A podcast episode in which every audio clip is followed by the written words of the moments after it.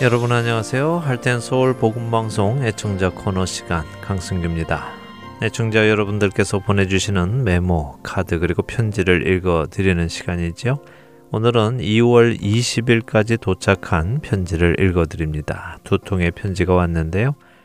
하트앤소울 사역자분들과 봉사자분들께 귀한 섬김 주님 안에서 늘 감사드립니다. 주님 오실 그날까지 참된 복음 전파를 멈추지 않는 우리들 되기를 간절히 소망합니다.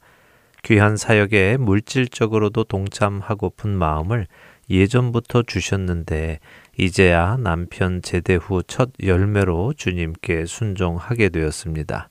하나님 나라 확장에 조금이라도 쓰여진다면 더한 축복은 없지 싶습니다.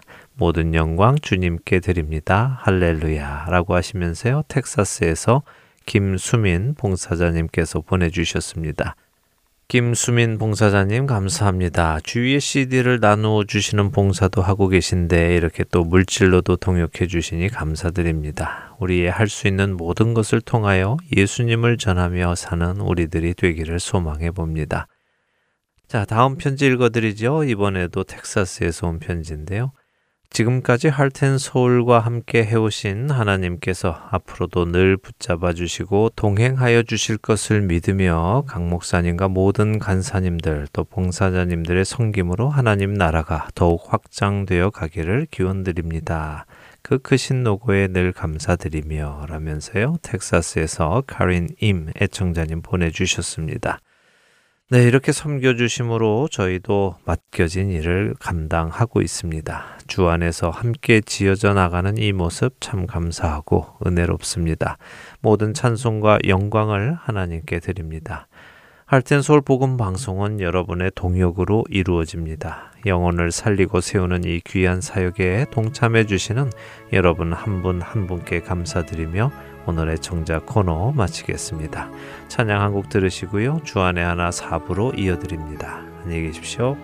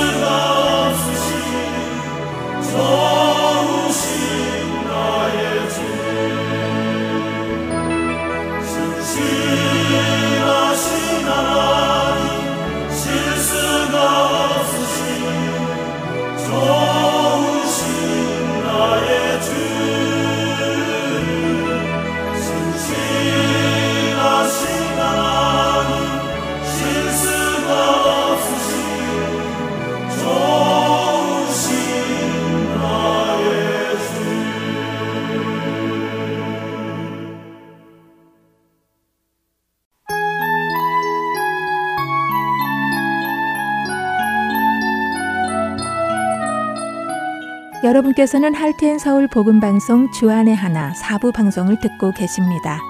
주안의 하나 사부에서는 지난 방송들 중에서 신앙에 도움이 될 만한 프로그램을 모아서 다시 방송해 드리고 있습니다. 이번 시즌에는 2014년에 방송된 아나크리노 시즌2와 2015년에 방송된 성경 속 질문들, 그리고 2018년에 방송된 살며 생각하며가 준비되어 있습니다. 아나크리노 시즌2로 이어집니다.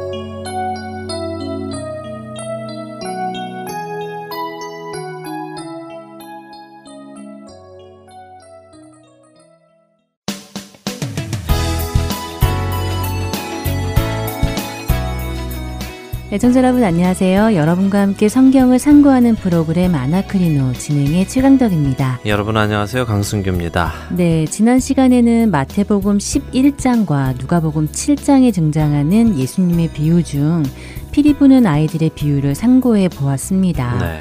우리가 평소에 생각하듯이 장터에서 피리 부는 아이들이 예수님과 제자들이고 또 춤추지 않는 동물들이 바리새인들이었던 것이 아니라 오히려 정반대로 피리를 부는 아이들이 종교적인 행위를 강요하던 어, 바리새인들과 그 세대였고 네. 또 동물들이 예수님과 제자였다는 것을 알게 되었는데요. 네. 어, 이렇게 내용이 확 뒤바뀌니까 너무 깜짝 놀랐습니다. 예, 깜짝 놀랄만 하지요. 네. 아, 그동안에 고정관념이 확 깨져 버리니까요. 어, 당황되기도 하고 그렇습니다. 네. 하지만 만일 그 고정관념이 우리가 하나님의 말씀을 보는데 장애가 된다면 우리는 과감하게 깨어버려야 할 것입니다. 그렇지 않으면 우리가 하나님의 말씀을 말씀 그대로 알아들을 수가 없으니까요. 음, 그렇습니다. 성경을 읽는 목적은 하나님 하나님을 알아가고 하나님의 뜻을 알아가는 것이니까요. 네. 그 목적에 다가가지 못하면 헛수고가 아닐까 싶네요. 그렇죠. 네. 자, 오늘은 또 어떤 말씀을 상고하며 하나님의 뜻을 생각해 볼까요? 아, 예. 어, 최근 한국 기독교가 너무 복을 구하는 기복 신앙에 치우치고 있지 않는가 하는 생각이 드는데요. 음, 맞습니다. 어, 안타깝게도 물질을 숭배하는 만모니즘과 돈과 재물이 곧 축복의 척 도인 것 같이 생각하는 분위기가 너무도 팽배한 것 같아요. 예, 맞습니다. 얼마 전 제가 일부 방송에서도 나누었듯이 재물을 가지고 하나님을 움직이려는 사람들까지도 있고요. 헌금이나 11조 등을 마치 축복의 보증 수표인 것처럼 말씀하시는 분들이 참 많습니다.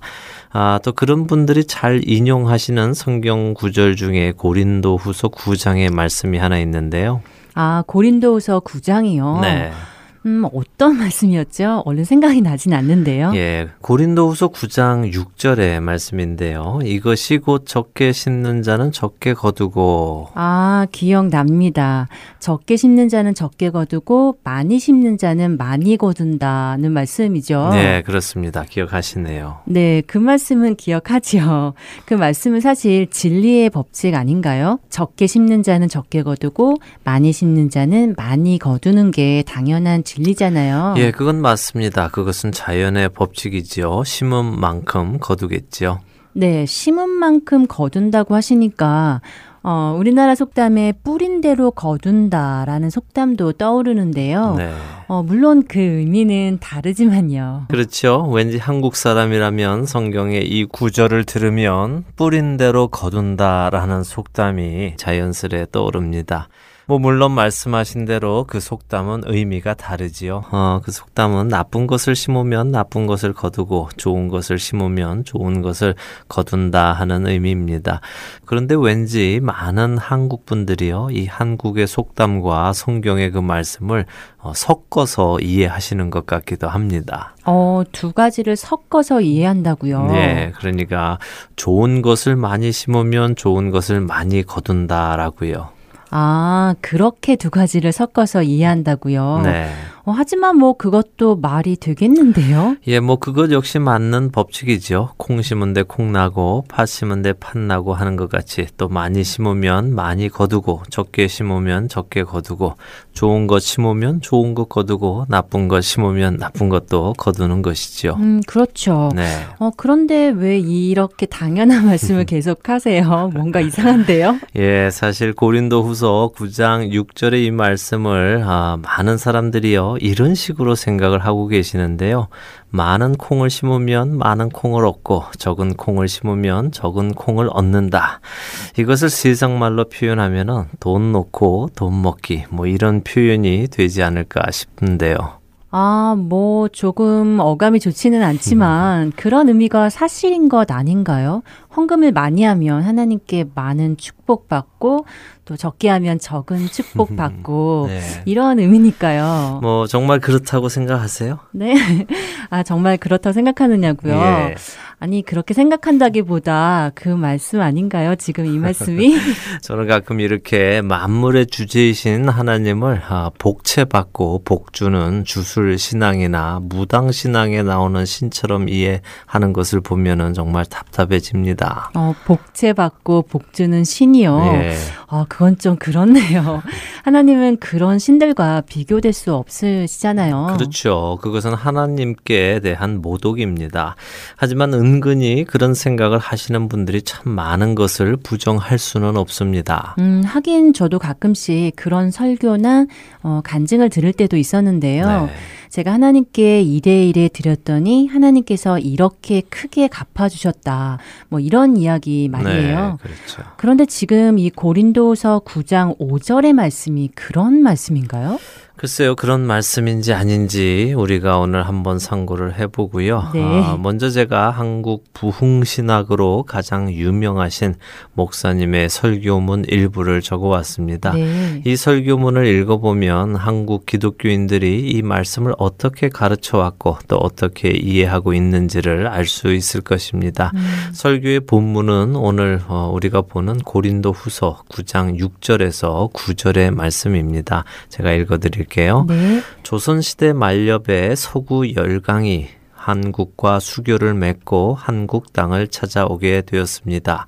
이때 많은 광산업자들이 한국에 금을 캐러 와서 여러 곳을 탐사하고 금이 있을 만한 곳에는 노터치라는 간판을 써 놓았습니다. 그것을 한국 사람들은 노다지라고 읽고 그곳에는 금을 횡재하는 곳이라고 생각했습니다. 그 후로 이 말은 무엇에든지 큰 횡재를 하는 것이면 노다지를 만났다, 노다지를 얻었다고 말하게 되었습니다. 우리 예수 믿는 사람들은 큰 노다지를 가지고 있는데 그것이 바로 성경입니다. 성경은 우리 인생을 성공하고 축복받고 능력 있게 살게 하는 천국의 보화인 것입니다. 라고 이 설교문은 시작이 됩니다. 그리고 그 노다지 중에 하나가 심고 거두는 법칙이라고 말씀하시면서 이 법칙을 잘 이해하면 우리의 삶 삶에 부족함이 없는 성공적인 인생을 살아갈 수 있다고 하시는데요. 네, 마치 무슨 성공적인 삶 강연회 같은 느낌이 드는데요. 예, 이후에 목사님께서는 심고 거두는 법칙이 있어서 제일 중요한 것이 11조이며 자신이 11조 생활을 잘해서 얼마나 축복받았는지에 대해 이야기를 선두로요. 제임스 윌비라는 미국의 큰 보험회사 사장, 맨소레담이라는 약품 회사의 사장인 하이드라는 사람, 세계적인 거부 록펠러, 또 백화점 왕, 존 워너메이커 등의 사람들이 11조 생활과 구제 생활을 잘해서 모두 어마어마한 부자가 되었다라는 말씀을 이어나가십니다. 음. 그리고 설교 마지막에는 하나님이 우리에게 노다지를 주셨습니다. 그 노다지 광은 하나님께 11조를 드리고 이웃을 구제하는 것이 우리의 노다지인 것입니다. 여기에 하나님이 간판을 써 붙여 놓았습니다. 이것은 노다지다. 이 하나님의 노다지를 아는 사람은 이 노다지 광에 들어가서 하나님이 예비한 축복을 풍성히 받기 위해서 절대로 11조를 도둑질하지 않고 이웃을 구제하는 일에 게을리하지 말아야 합니다. 라고 끝을 맺으십니다. 이 말씀을 듣고 나시면 이분이 말씀하시는 하나님의 축복은 무엇이라고 생각이 되십니까? 어, 동의하고 싶지는 않지만 하나님의 축복은 곧 물질적인 부라는 공식이 성립되는 것처럼 들리는데요. 예, 그렇게 들리죠. 네. 어, 언제부터인지 우리에게 복이란 단어는 곧 부를 뜻하고요. 돈을 뜻하는 것처럼 생각하게 되었습니다. 음, 맞습니다. 복권에 당첨되면 부자 되잖아요. 아, 그렇군요. 복권에도 그런 의미가 네. 담겨 있군요. 예. 한때 한국 사람들 사이에 안녕하세요라는 인사 대신에 부자 되세요 라는 인사가 유행하던 때도 있었다고 하더군요. 어, 맞아요. 한 TV CF에서 유명 여배우가 한 그 말이 온 나라에 퍼졌었지요. 네. 그만큼 사람들이 부자 되고 싶어 하는 마음을 표현한 것 아니겠어요? 예, 그렇다고 보입니다. 아, 결국 한국 사람들에게 복이란 말은 곧 부자 되는 것을 뜻하게 되었기에 우리가 하나님 믿고 축복받으세요 하면 사람들이 하나님 믿고 부자 되라는 줄로 착각하는 것 같습니다. 네, 지금 이 목사님의 설교문을 보면 그런 뜻이라고 충분히 음. 이해할 수 있겠는데요. 네, 이 설교문을 보면요. 마치 적게 헌금하면 적게 축복받고 많이 헌금하면 많이 축복받는다라는 말처럼 들립니다. 네. 하지만 이런 예나 또는 말씀을 들으면요. 너무 비성경적이고요. 비합리적인 것을 느끼게 되는데요. 음. 그렇다면 세상에 11조 하는 그리스도인들이 그 사람들밖에 없었을까요? 네, 그게 무슨 말씀이죠? 아니요, 지금 이 목사님께서 11조 해서 거부가 된 사람들의 예를 드셨잖아요. 네. 그럼 11조 하는 사람은 다 거부가 되어야 하는 것 아니냐는 거죠. 음. 그럼 거부가 안 된 크리스천은 11조를 안 해서 그런 거냐 하는 것입니다. 어, 그렇네요. 그런 말씀이 되겠네요. 어, 하지만 그것은 틀린 말씀이죠. 제가 아는 분들 중에도 정말 11조가 아니라 10에 2조, 3조씩 하시는 분들도 계시는데 네. 그렇게 넉넉하게 사시는 것 같지는 않던데요. 그렇습니다. 제 주위에도 그런 분들 많이 계세요. 어, 자신이 쓸 것을 아껴가면서 자신보다 더 필요한 사람들에게 나누어 주시고요. 섬겨 주시는 분들이 계십니다. 음. 만일 그 목사님의 말씀대로라면 이런 분들은 다 세상의 유명한 백화점 주인, 회사 주인, 엄청난 사업가 들이 되셔야지요. 안 그렇습니까? 그렇네요. 만일 11조의 축복이 그런 공식이라면 그렇게 이루어져야겠지요. 네, 하지만 현실은 그렇지가 않지요. 하나님께서 태초에 천지를 창조하시면서 피조물에게도 복을 주셨죠. 근데 네. 그때 돈을 주신 것은 아니잖아요. 네. 예, 하나님 안에서의 생명을 주셨고 하나님의 다스림 속에 살게 된 것이 그게 바로 복이지요. 음, 네. 우리가 주님을 믿고 복을 받는 것은 자기 죄로 인해 사망의 권세 아래서 죽을 수밖에 없었는데 이제 그 사망의 권세에서 영원한 생명으로 옮겨졌고 죄의 지배에서 벗어나서 하나님의 다스림 안으로 들어간다는 뜻입니다. 물질적인 세상의 부자가 되는 게 아닙니다. 네, 참된 복이란 하나님 안에 들어간다는 의미겠군요. 네, 그것이 복이라는 것을 느끼는 사람에게만 그것이 복이 될 것입니다.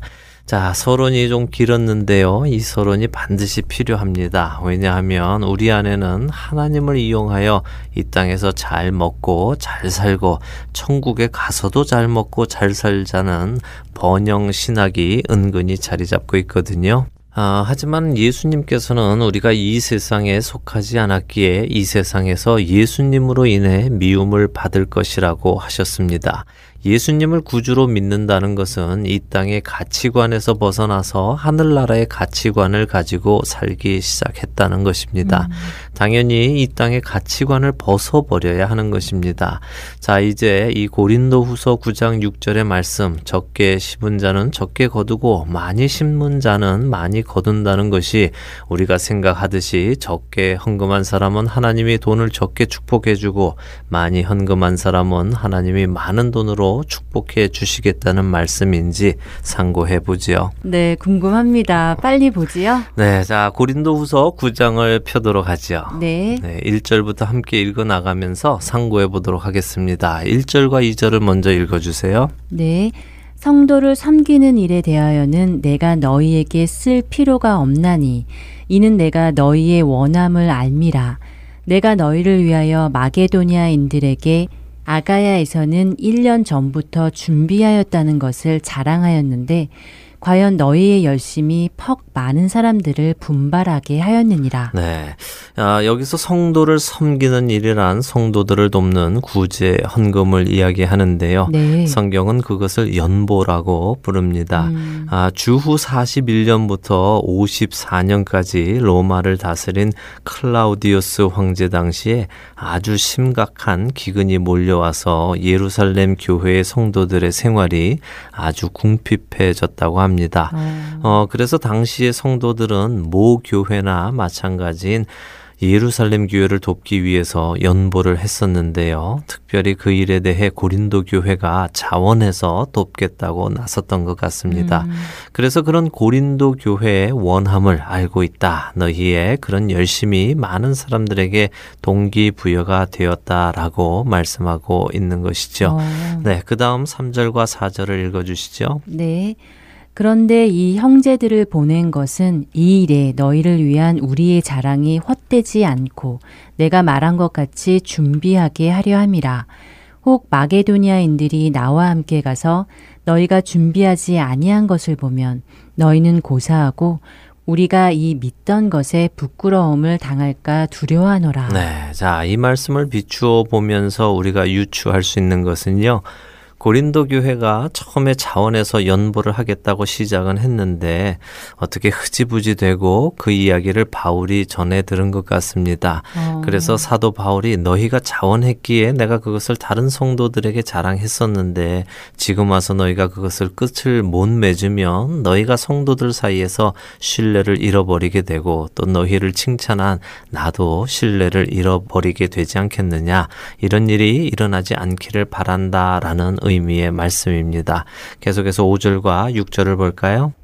그러므로 내가 이 형제들로 먼저 너희에게 가서 너희가 전에 약속한 연보를 미리 준비하게 하도록 건면하는 것이 필요한 줄 생각하였노니 이렇게 준비하여야 참 연보답고 억지가 아니니라.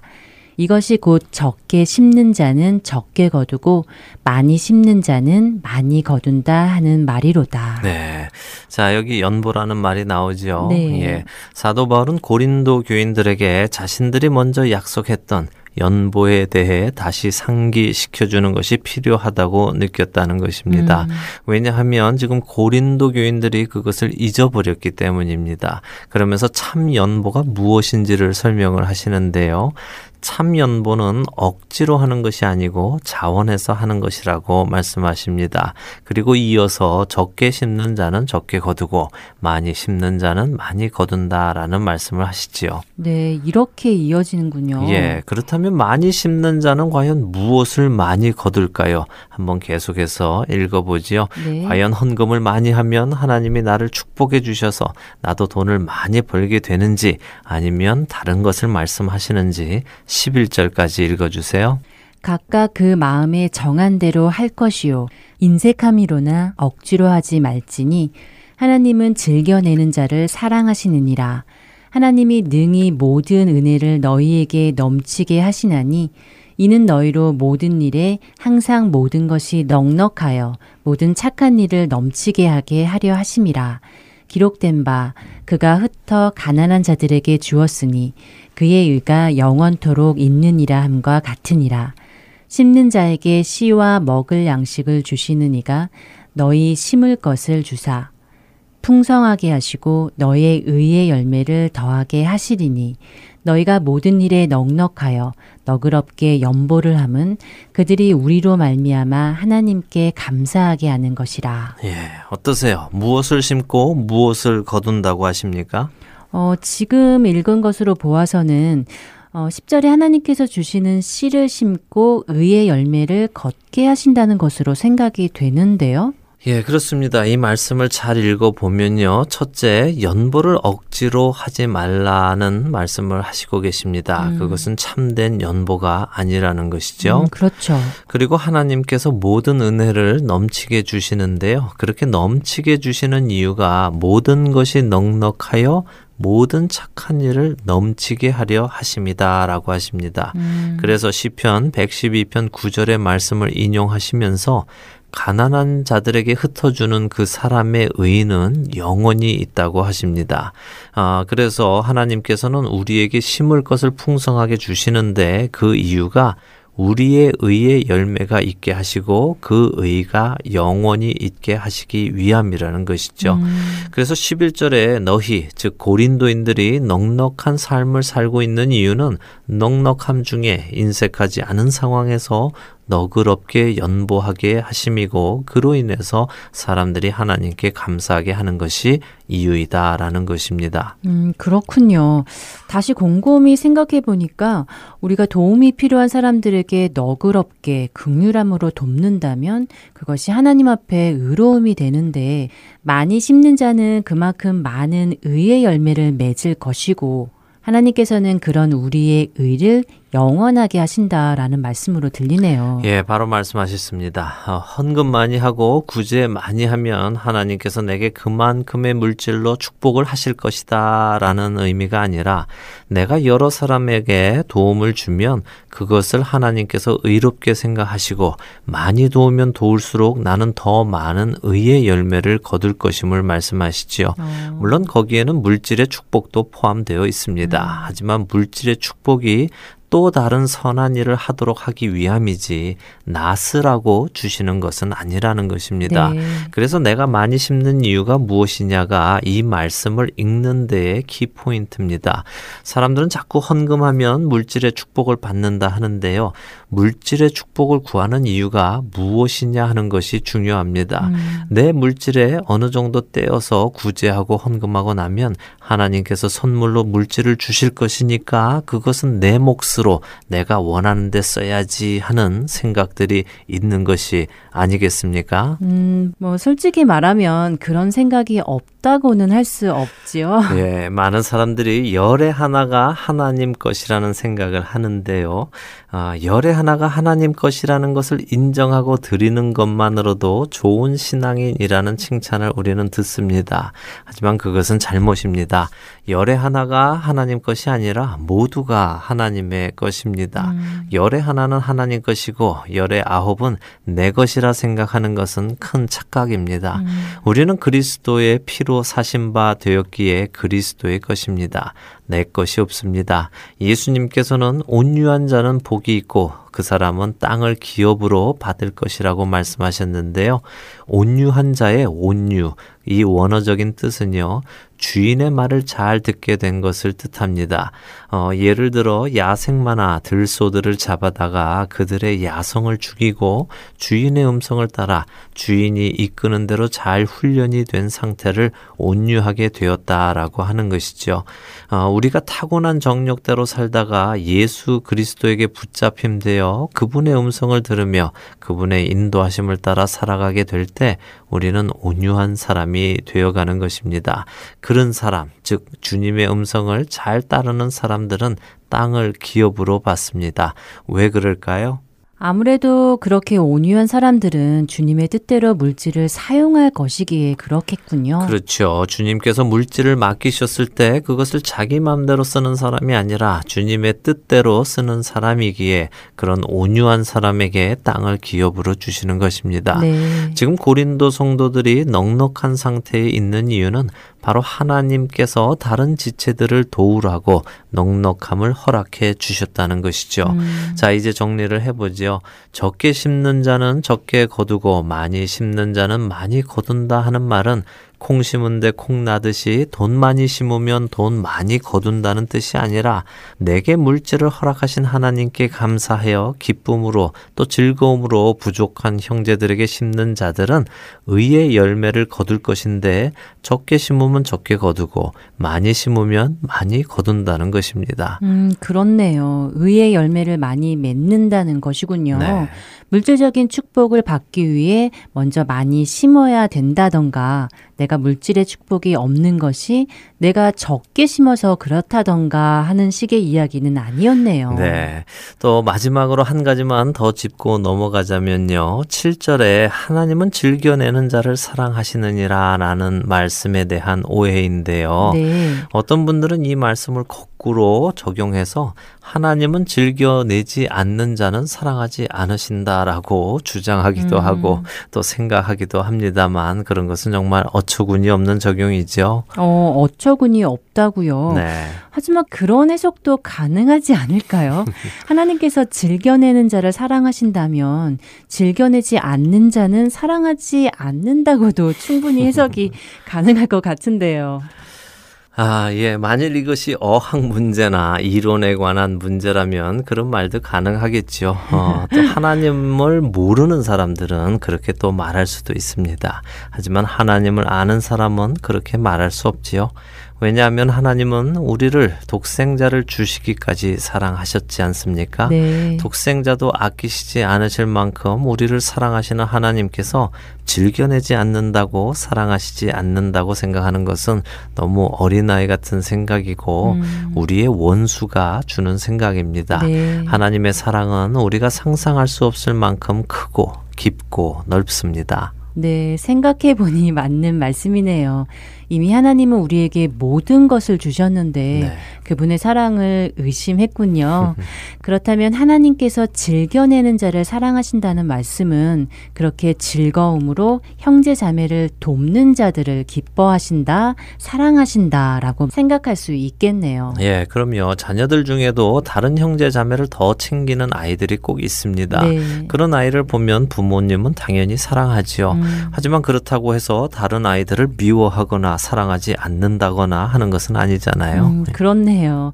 어, 오늘 고린도서 9장 말씀을 보면서 우리가 하나님에 대해 오해하고 있던 부분들이 있었다는 것이 깨달아집니다. 네. 정말 하나님을 더 많이 알아가야겠다는 생각이 드네요.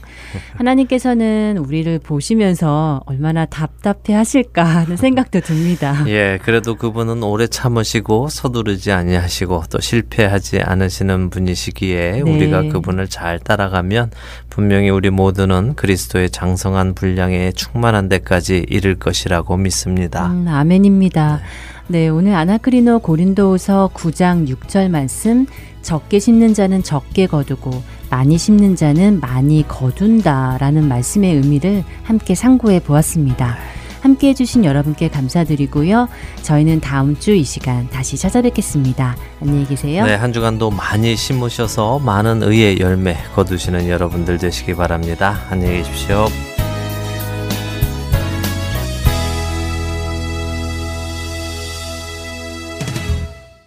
이 땅에 오직 주밖에 없네. 그 무엇도 나를 채울 수 없네. 주님의 평안 내 안에 있네. 그 누구도 빼앗을 수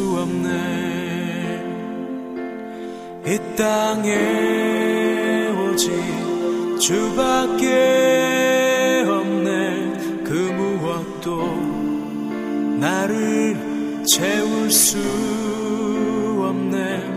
주님의 평안 내 안에 있네. 그 누구도 빼앗을 수 세상은 변해가고 소망은 힘을 잃어도 변함없이 붙드시는 그 구원의 손길. 폭풍이 몰려와도 두려움 물러가네. 우리 위에 싸우시는 그 손을 의지해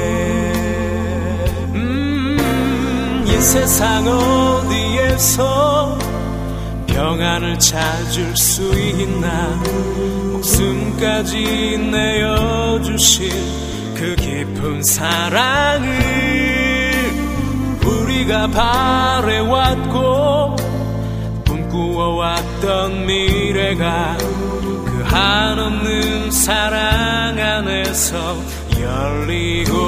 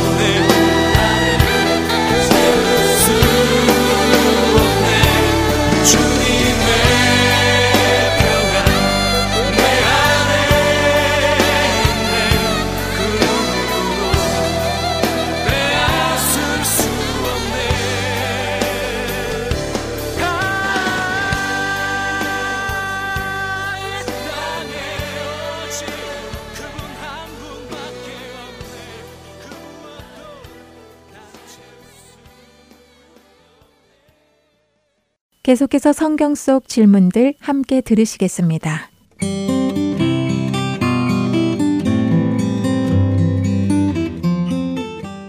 애청자 여러분 안녕하세요. 성경 속 질문들 진행의 최소영입니다. 혹시 여러분들 중 요즘도 직접 손으로 편지를 써서 보내시는 분들이 계신가요? 요즘은 이메일이나 문자 메시지, 카톡과 같은 더 빠르고 편리한 방법이 많아서 예전처럼 편지를 직접 써서 우편으로 붙이는 경우는 많이 없는 것 같습니다. 저도 손으로 직접 편지를 쓴 적이 언제였나 기억이 잘 안 날 정도로 이제 편지라는 것은 제 삶에서 생소한 부분이 되어버린 것 같은데요. 한 1년 전쯤 제 이름으로 온 편지를 한 통 받은 적이 있습니다.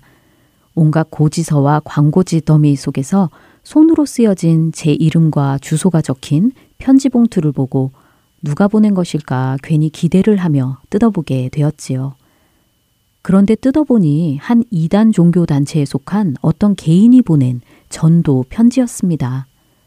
성경 말씀을 교묘히 짜집기해 거짓을 선전하며 그 모임에 초대하는 편지의 내용을 읽고 마음이 무척 불편해졌지요. 이런 편지가 아니라 참 진리의 말씀으로 인사하고 권면하는 편지를 받았으면 얼마나 좋을까 하는 생각이 들더군요. 그런데 사실 생각해 보면 저와 여러분은 이미 그런 편지를 받아 보았습니다. 바로 신약 성경의 편지들이지요.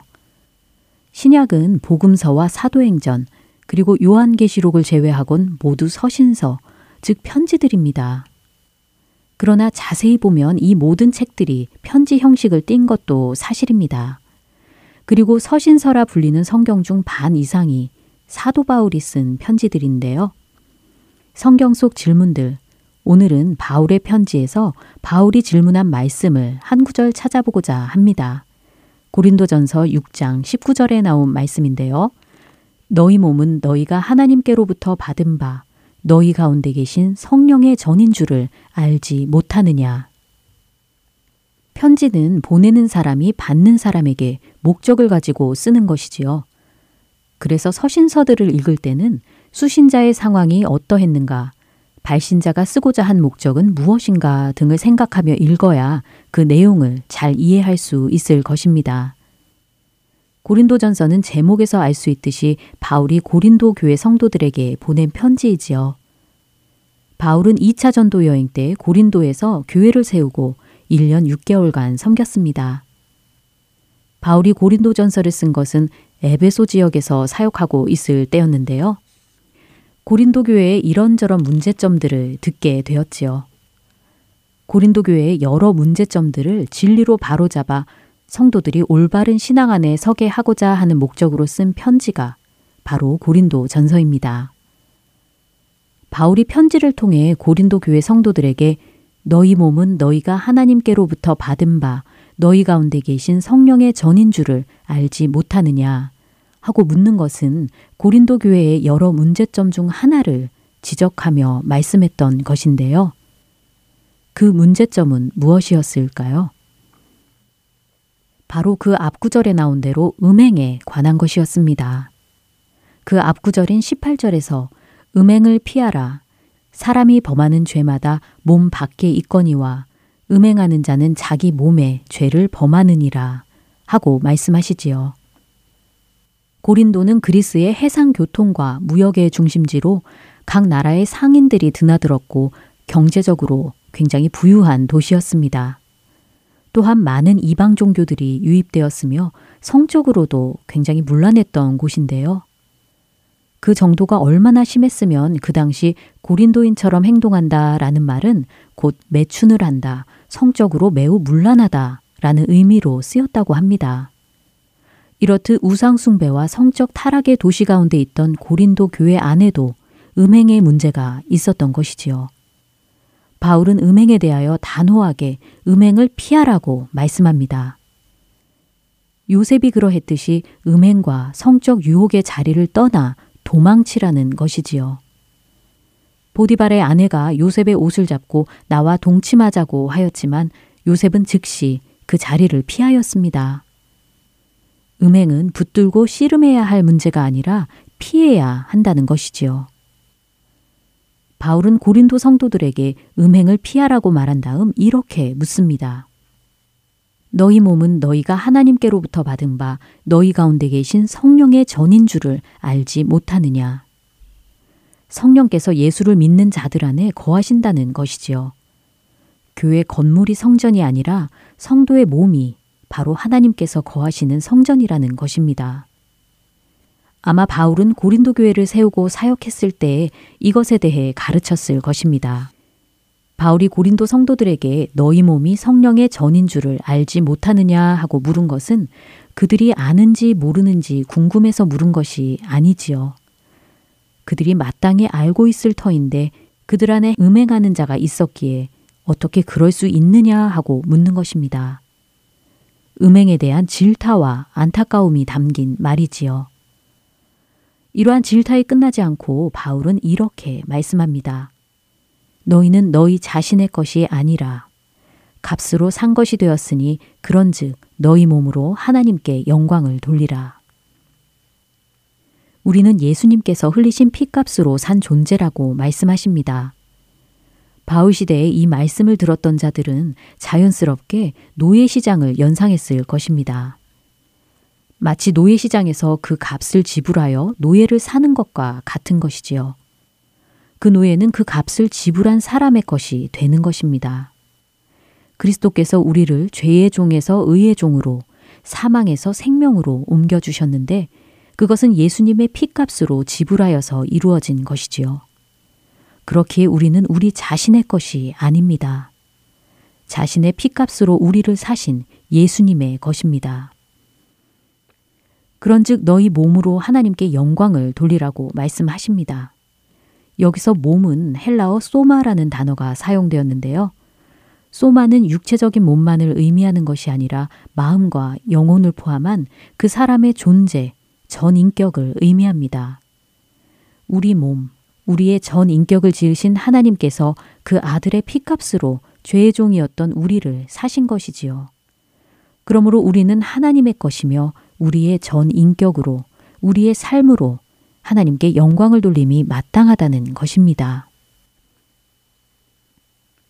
사도 바울의 편지를 통해 이러한 말씀을 듣게 된 고린도 교회 성도들은 어떻게 반응했을지 궁금합니다.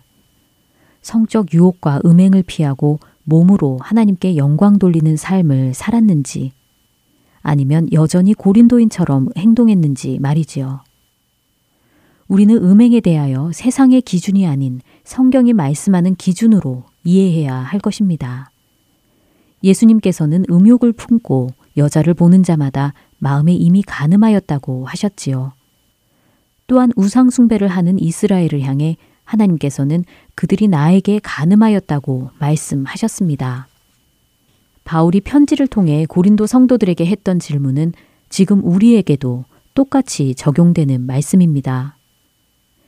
만일 우리가 우리의 몸을 우리 자신의 것으로 여기며 살아간다면, 음행을 피하지 않고 마음으로 혹은 영적으로 가늠한다면 주님께서도 우리에게 물으실 것입니다. 너희 몸은 너희가 하나님께로부터 받은 바 너희 가운데 계신 성령의 전인 줄을 알지 못하느냐. 너희는 너희 자신의 것이 아니라. 성경 속 질문들 오늘 시간은 여기서 마칩니다. 저는 다음 이 시간에 다시 찾아뵙겠습니다. 여러분 안녕히 계세요.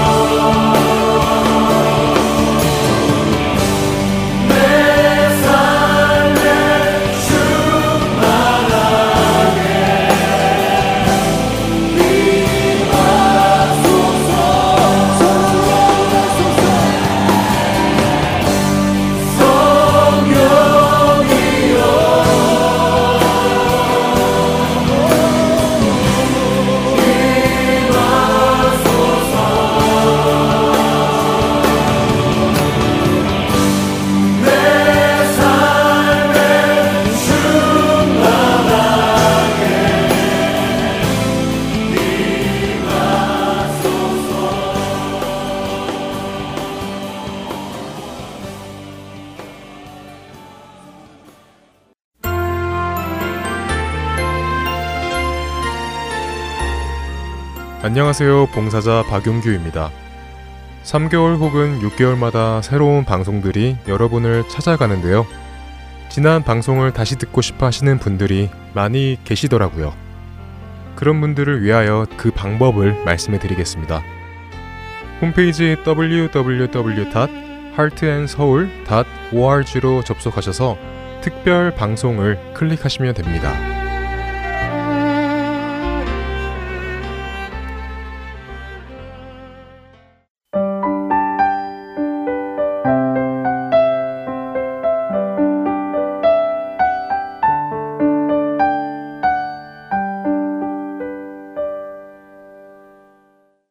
살며 생각하며로 이어집니다.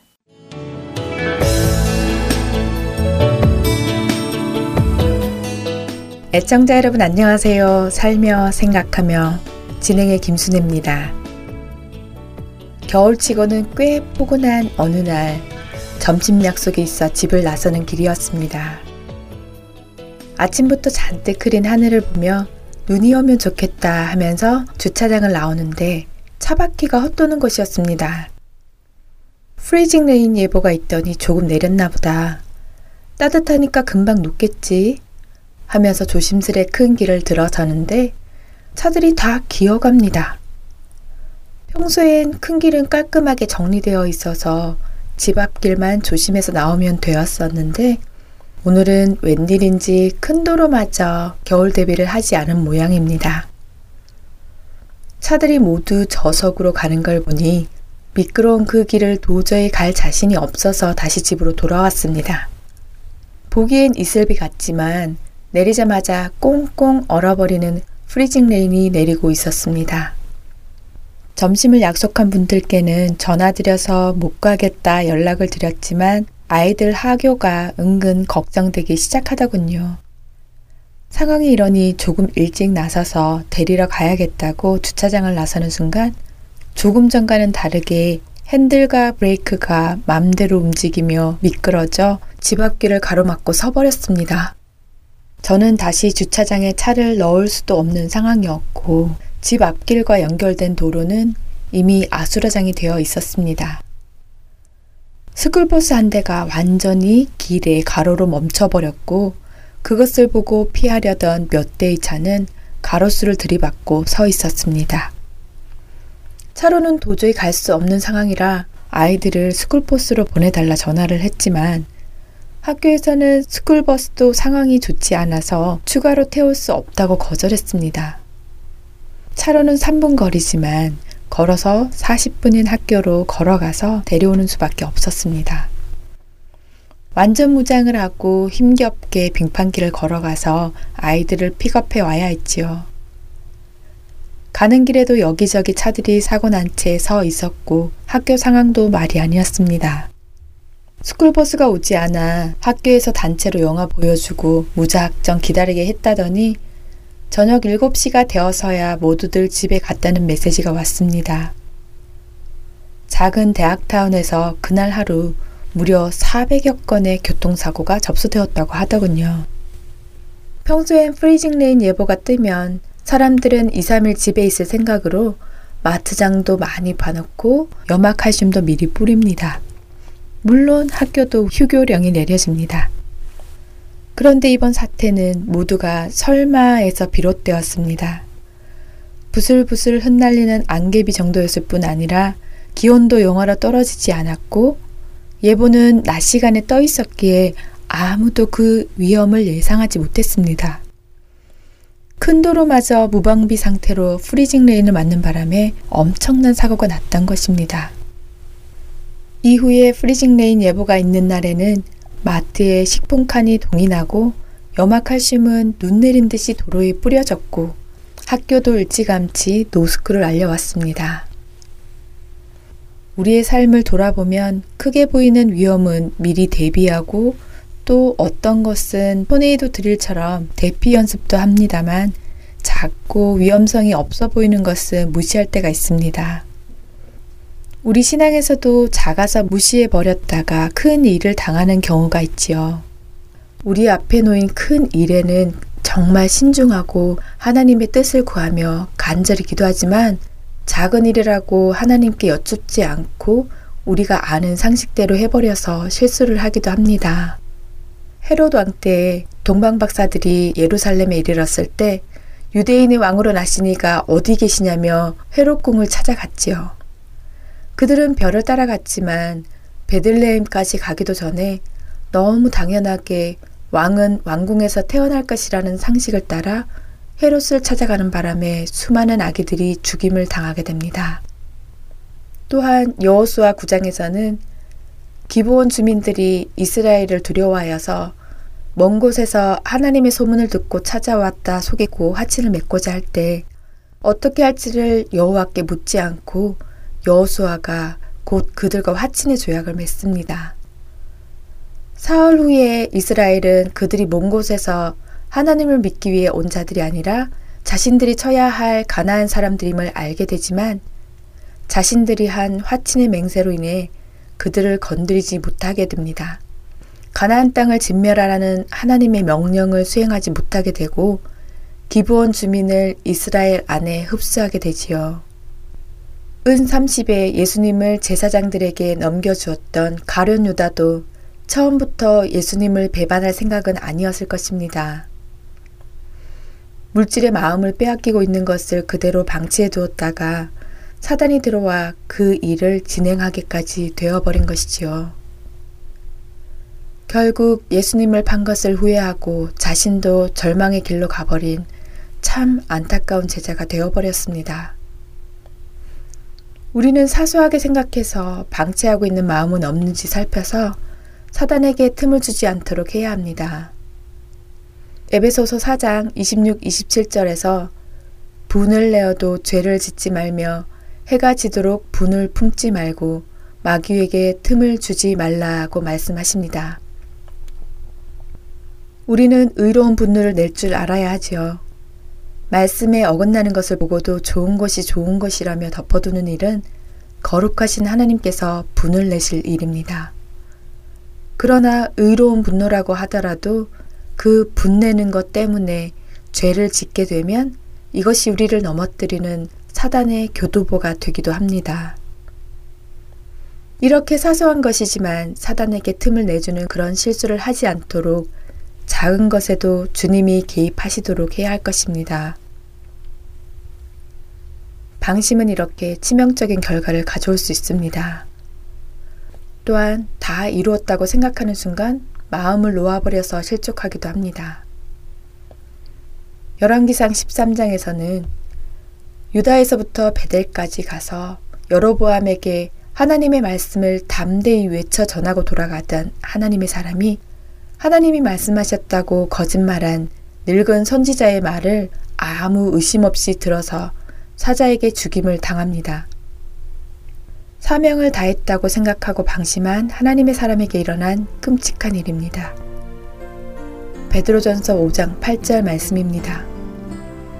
근신하라 깨어라 너희 대적 마귀가 우는 사자같이 두루 다니며 삼킬 자를 찾나니 이번 한 주도 우는 사자처럼 삼킬 자를 찾고 있는 사단에게 틈을 내어주지 않도록 근신하고 깨어있는 저와 애청자 여러분이 되시기를 기도합니다.